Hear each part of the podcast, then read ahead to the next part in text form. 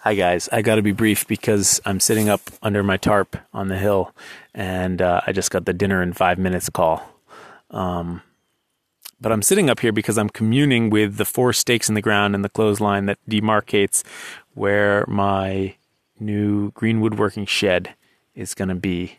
This, uh, I think it's going to be eight by twelve, but I don't know. Now I'm maybe leaning towards eight by well, I'll have to do the math and figure out what I can what I can do that's under the limit for the um,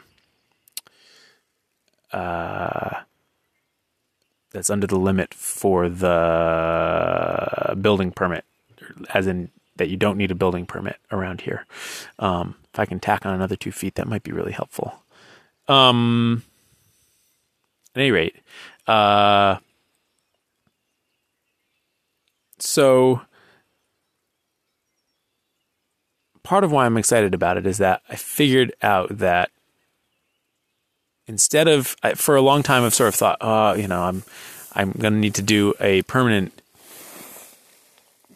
excuse me, workshop someday. And I got all excited about doing it now, and then I realized I didn't have money to do it now, or that it would be a poor choice of, to use our money to do it that way. We aren't that secure. Uh, and and then I thought, oh, okay, so then what can I do for free? So uh, then I landed on this idea of have creating this workshop space up out of the hoop house that's up on the hill, so that I can be a little further away from the house. Um, and that's been great. And that really clearing out that space where we're gonna have the workshop someday made me realize, well, why don't I just build a little thing now? And maybe I could even build it like on a platform. And heck, you know, maybe we can even move it somewhere else when we no longer want it here. Um, but it just got me thinking that um, I could just I could just build this thing now for relatively little money, um, and and that it could be the perfect thing. Maybe not to work in during the summertime, but certainly as a, a sort of three season winter and shoulder season kind of space that pairs really nicely with the tarp space. And so I think my point is just that where you end up is not necessarily where the master plan says you're going to end up. And it doesn't mean that you won't get to where the master plan says you're going to end up, but there's all sorts of uh, useful accommodations along the way where you can get yourself a little bit closer and get yourself partway there with something that will that will bridge the gap between where you are now and where you want to be in five years so that you're not just doing nothing. That doing something to get yourself a little bit closer and a little bit closer and a little bit closer is better than doing nothing, better than limping along with uh, poor, uh, I don't know, just poor systems. I've always been super impressed with Matt, my my uh, knife maker and business partner in the with the magazine uh, and how he just does these iterations of his workshop where he'll just he'll take he'd had this garage and he slowly worked his way into it and started using more and more of it. And at every step he's not like and now I will do a giant renovation where we do everything that I ever wanted to do.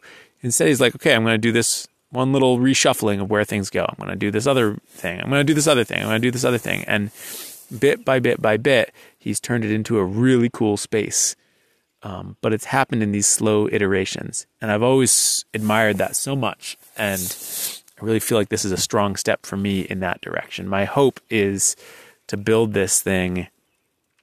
Uh, certainly, uh, now I'm thinking if I can, uh, if I can get these locust piers in the ground tomorrow, that maybe I could go to Home Depot tomorrow and buy the stuff to build the deck tomorrow. And then the deck would be up. And and then maybe we could frame it out in the next month or two. Um, and so there's just uh, I'm just really excited because I want to I want to get this thing going and I'm excited that I found a way to do it that feels like something we can afford now that's going to be a really cool solution and that's going to last me for a handful of years and get me to that next step without costing an arm and a leg. Um, And I think whatever you're doing in life, there is that equivalent solution for whatever problem you're facing. Thanks for listening, guys. Talk tomorrow.